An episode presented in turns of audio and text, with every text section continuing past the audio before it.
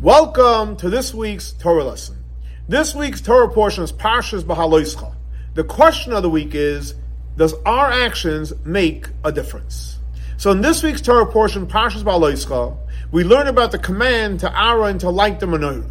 And the Torah tells us, by Kain Aaron, Aaron did what he was instructed in reference to lighting the menorah. So Rashi asks the question, Aaron did what he was instructed? I mean, like, what's the what's the big novel idea? You don't think he would listen to God? So the Rashi explains it's to praise Aaron that he didn't change. And he didn't do it any other way than he was instructed. So Rebbe asked, what do you mean? What does that mean? Why would you think he wouldn't do it the way he was supposed to? So Rebbe explains like this. When Hashem created the world, there's two types of energies.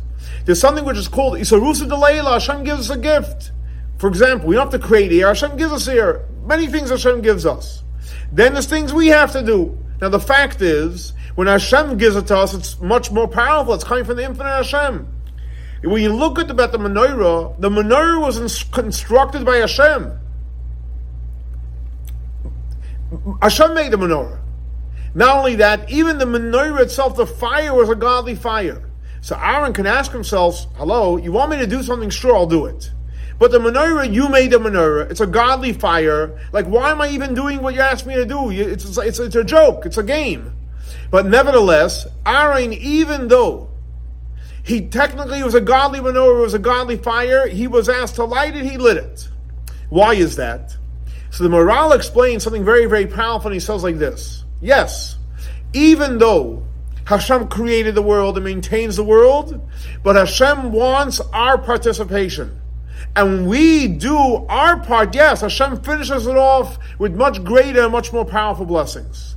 So the answer to the question is our actions important and does it do anything? Absolutely. Hashem wants us to do our part. And yes, when we do our part, Hashem gives us great and huge blessings. Thanks so much for joining us for our weekly Torah lesson.